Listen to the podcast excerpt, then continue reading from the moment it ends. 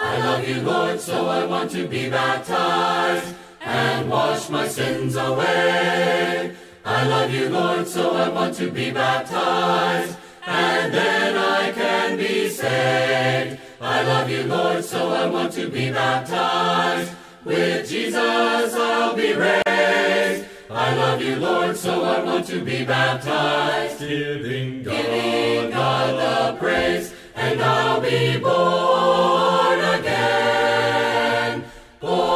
water and the Spirit, and I'll be born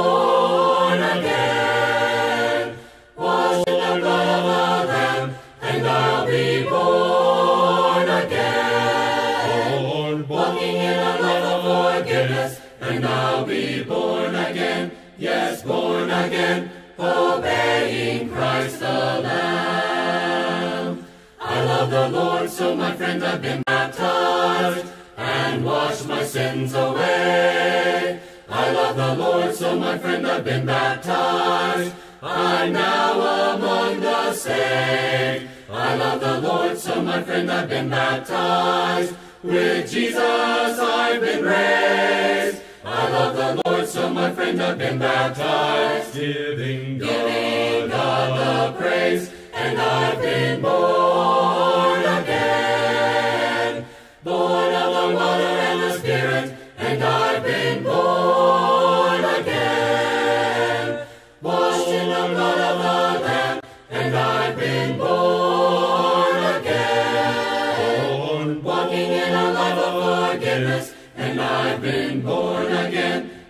born again, a child of God I am. I love you, friends, won't you come and be baptized and wash your sins away? I love you, friend, won't you come and be baptized and then you can be saved. I love you, friend, won't you come and be baptized? With Jesus you'll be raised. I love you, friend, won't you come and be baptized? giving God, Giving God the praise, and you'll be born again. Born of the water and the Spirit, and you'll be born again.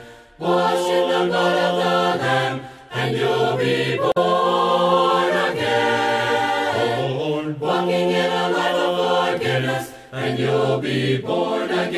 Yes, born again, obeying Christ the Lamb.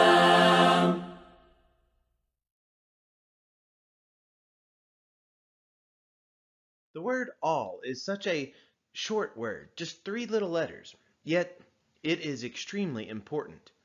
You know, imagine if you go to get your hair cut and you want it all cut, but yet the person who's cutting your hair only cuts part of it or leaves a big chunk somewhere.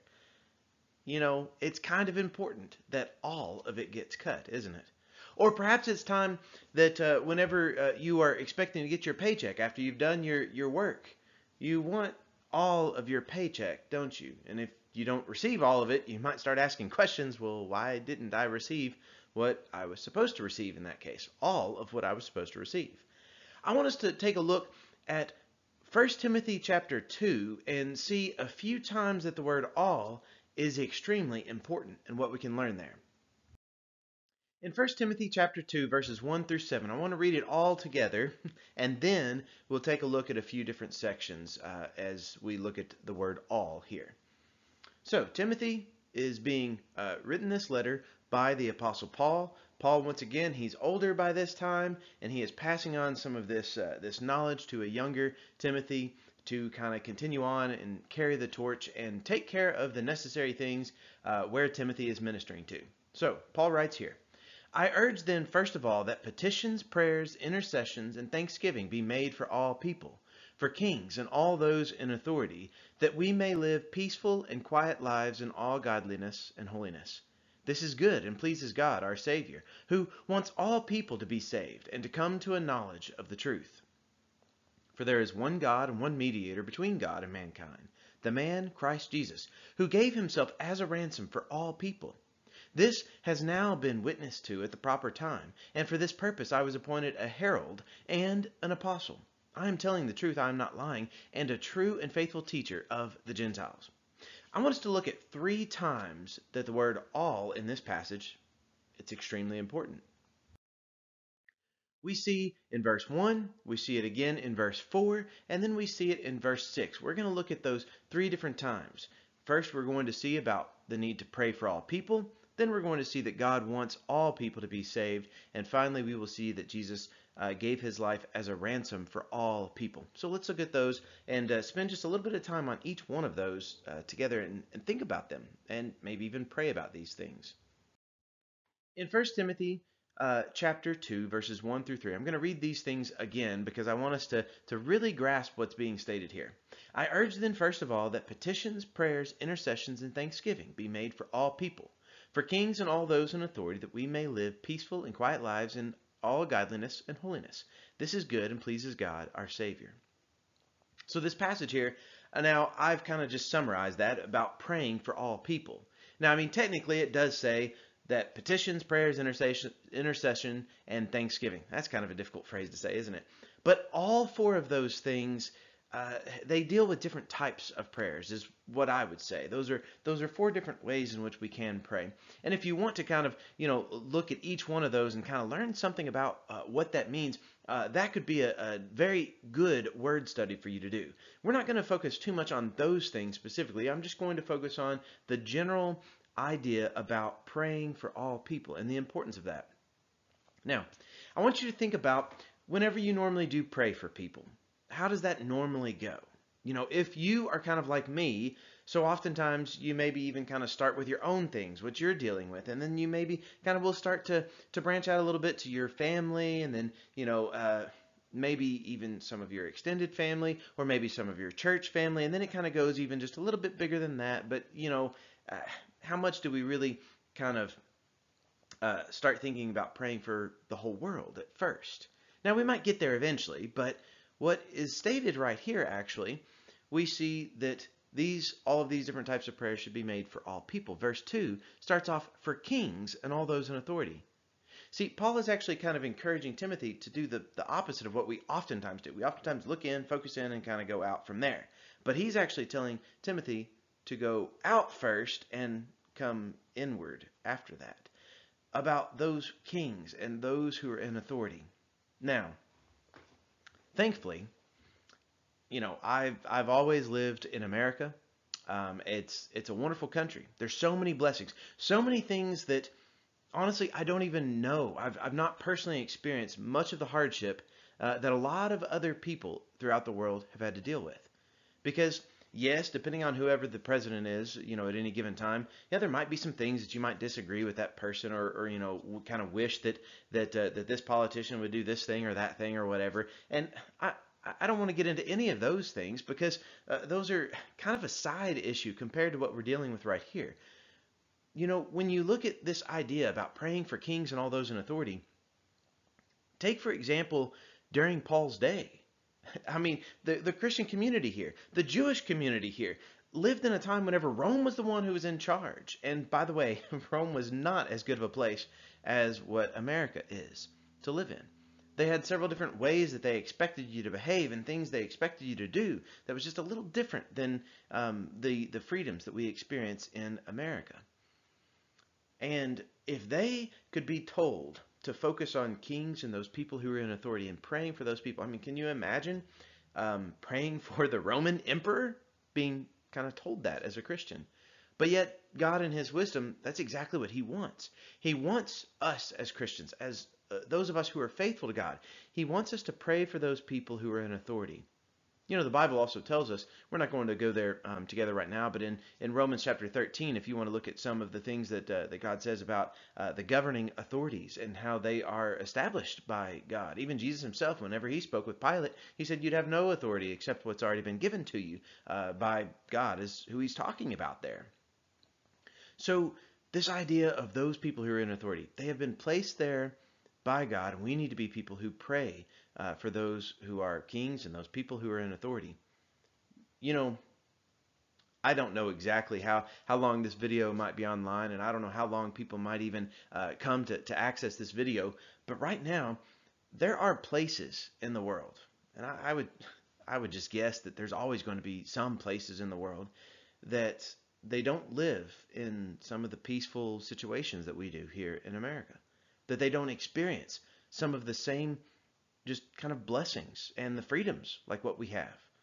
There are some people who are just who are not ever uh, who who aren't even able to live like in their own homes right now because of war and different different difficulties and conflicts that are going on around the world right now. But we're still told this passage to pray for all people, for these kings and all of those who are in authority. Now, if you keep reading this, you know, yes, it does talk about that we may live peaceful and quiet lives in godliness and holiness. I want you to think about that. And think about the importance about us being able to live peaceful and quiet lives in our godliness and our holiness. This is very good and it pleases God, our Savior. I, want to share with you um, a passage from the Old Testament to show you this is not just something new that, that just kind of was invented for us as, as Christians. No, no, no. It goes back long, long, long before um, you know Christ ever set foot on this earth. If we go back to the prophet Jeremiah, in Jeremiah's day, uh, the people of the Lord were going to be told, uh, I mean, they were told that they're going to be going into exile. And in Jeremiah 29, uh, Jeremiah is uh, approaching um, those who are going to be going into exile with a word from the Lord. And this is what we read here in Jeremiah 29, verses 4 and 7. This is what the Lord Almighty, the God of Israel, says to all those carried into exile from Jerusalem to Babylon. Which, by the way, Babylon was not necessarily the greatest of places. There was a lot of paganism and idolatry and just immorality that took place in there. So people were being exiled from Jerusalem, the place where God's name is supposed to rest. They're being carried to Babylon. Verse 7. Also seek the peace and prosperity of the city to which I have carried you into exile, that is Babylon. Pray to the Lord for it, because if it prospers, you too will prosper this is what the exiles were told. They were told to pray, they were told to seek peace and prosperity of the city of Babylon, the place where they were going. Because if it prospers, then they are going to prosper as well. There's an interesting connections about uh, peacefulness in the world. And there's also a special connection there with those people who are in authority and the call that God has given to us to pray for those who are in authority. So we are called to pray for all people let's go back to the passage in uh, in First Timothy again. Let's look together at the next all. In verses 3 and 4, we read, This is good and pleases God our Savior, who wants all people to be saved and to come to a knowledge of the truth. Uh, now, this is, uh, you know, a very important thing to recognize here. Because sometimes we might think that, you know, God likes punishing people. I mean, sometimes people get that in their minds. They think that God likes to punish people but he doesn't. Now, he does punish people sometimes. Don't get me wrong. He does punish people sometimes. He punishes all of us at times. He disciplines all of us at times, doesn't he? But verse 4, never forget this. God wants all people to be saved. That means the people who look and act like you and think like you. But that also means the people who don't look like you and who don't always act like you or think like you. God wants all people to be saved. By the way, if that's what God wants, shouldn't it also be what we want as well? Once again, I want to want to go to the Old Testament.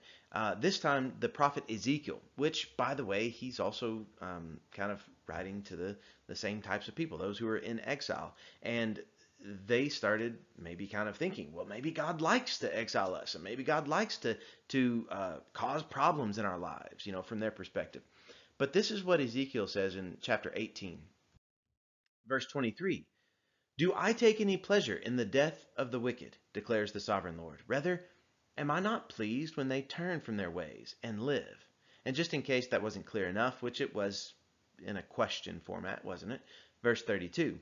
For I take no pleasure in the death of anyone, declares the sovereign Lord. Repent and live. Just in case you were wondering what the truth is, God doesn't take pleasure in the death of the wicked. He doesn't take pleasure in the death of, of anyone right here. He is pleased whenever they turn from their wicked ways, when they repent and when they live. That's what God wants. Remember the famous John 3:16. Let's go there together. John 3:16 and verse 17. Listen to this.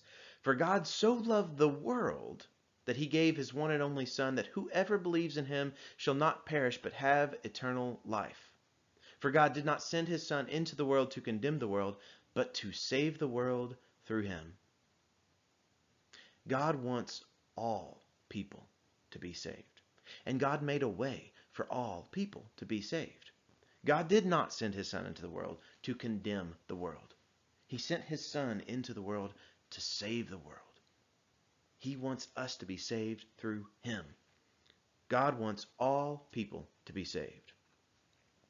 Now, this also kind of leads us to the next all of the passage from 1 Timothy 2. 1 Timothy 2, verse 6. We're going to look at verses 5 through 7 there. For there is one God and one mediator between God and mankind, the man Christ Jesus, who gave himself as a ransom for all people. This is now uh, this has now been witnessed at, uh, to at the proper time. And for this purpose I was appointed a herald and an apostle. I am telling the truth, I am not lying, and a true and faithful teacher of the Gentiles. We see in verse 6 that Jesus Christ, this, this man, Christ Jesus, he gave himself as a ransom for all people. Jesus was, was given, gave himself as a ransom for all people. I want you to, to think about what that means. That means that that's who wants uh, that, that's who God wants to be saved. He wants all people to be saved. We've already seen that. But now we see he's actually done everything that is necessary for all people to be saved. It's up to us to accept that ransom. It's up to us to accept that payment. Jesus Christ has already given his life as a ransom for all people. By what Jesus himself said, let's take a look at a passage, passage from Matthew chapter 20. In Matthew 20, um, Jesus is actually speaking to, um, not getting too much into the, the context of this, but Jesus is speaking to 10 of the 12 apostles because they're kind of upset at the other two. And, and Jesus is trying to, to refocus them, reframe what they're thinking of here, what they are, are considering important. And in Matthew 20, verses 25 through 28, this is what we read. Jesus called them together and said, You know that the rulers of the Gentiles lord it over them, and their high officials exercise authority over them. Not so with you. Instead, whoever wants to become great among you must be your servant, and whoever wants to be first must be your slave. Just as the Son of Man did not come to be served, but to serve, and to give his life as a ransom for many. The Son of Man, Jesus Christ himself, he gave his life as ransom for many. God has done everything that he could possibly do to redeem us, to help us, to save us. And we see that even from that, that passage and what Paul was, was proclaiming, Uh, this has now been witnessed to at the proper time. We live in the time that, that we know the, the full history. You know, even when Jesus was saying these words here in Matthew 20, his apostles, you know, the disciples, they probably didn't even understand fully what he was saying. When he's speaking of the Son of Man, they knew he was the Son of Man, but giving his life as a ransom for many, what does that really mean? Now we look back at that and we see that happened through the cross. That is where Jesus gave his life as a ransom for us. That is where Jesus Christ has done everything for us. And now we can boldly proclaim this gospel message. This message is for all people. Going once again to 1 Timothy chapter 2, we see first that we are called to pray for all people. Let's try to do that. And I want you to actually think about it today. Maybe even write yourself a little note to, to remind yourself to pray for people. And maybe your prayers might change just a little bit as to who you pray for and how you pray whenever you can learn to actually pray for all people. Another all that's important in verse 4 is that God wants all to be saved. If God wants all to be saved, then that's something that we should also want as well, that we should desire for all people to be saved. And verse 6 tells us that God doesn't just want all people to be saved. God has done something so all people can be saved. And what he has done, he has sent his son Jesus. Just as John 3:16 said, we've already read that, we've looked at this. We see in verse 6 that Christ Jesus gave himself as a ransom for all people. the debt has been paid. All is so important. All of the debt has been paid. All of your sins can be forgiven if you give all of your life to Christ. Please consider doing that today and throughout the rest of your life. What shall I render?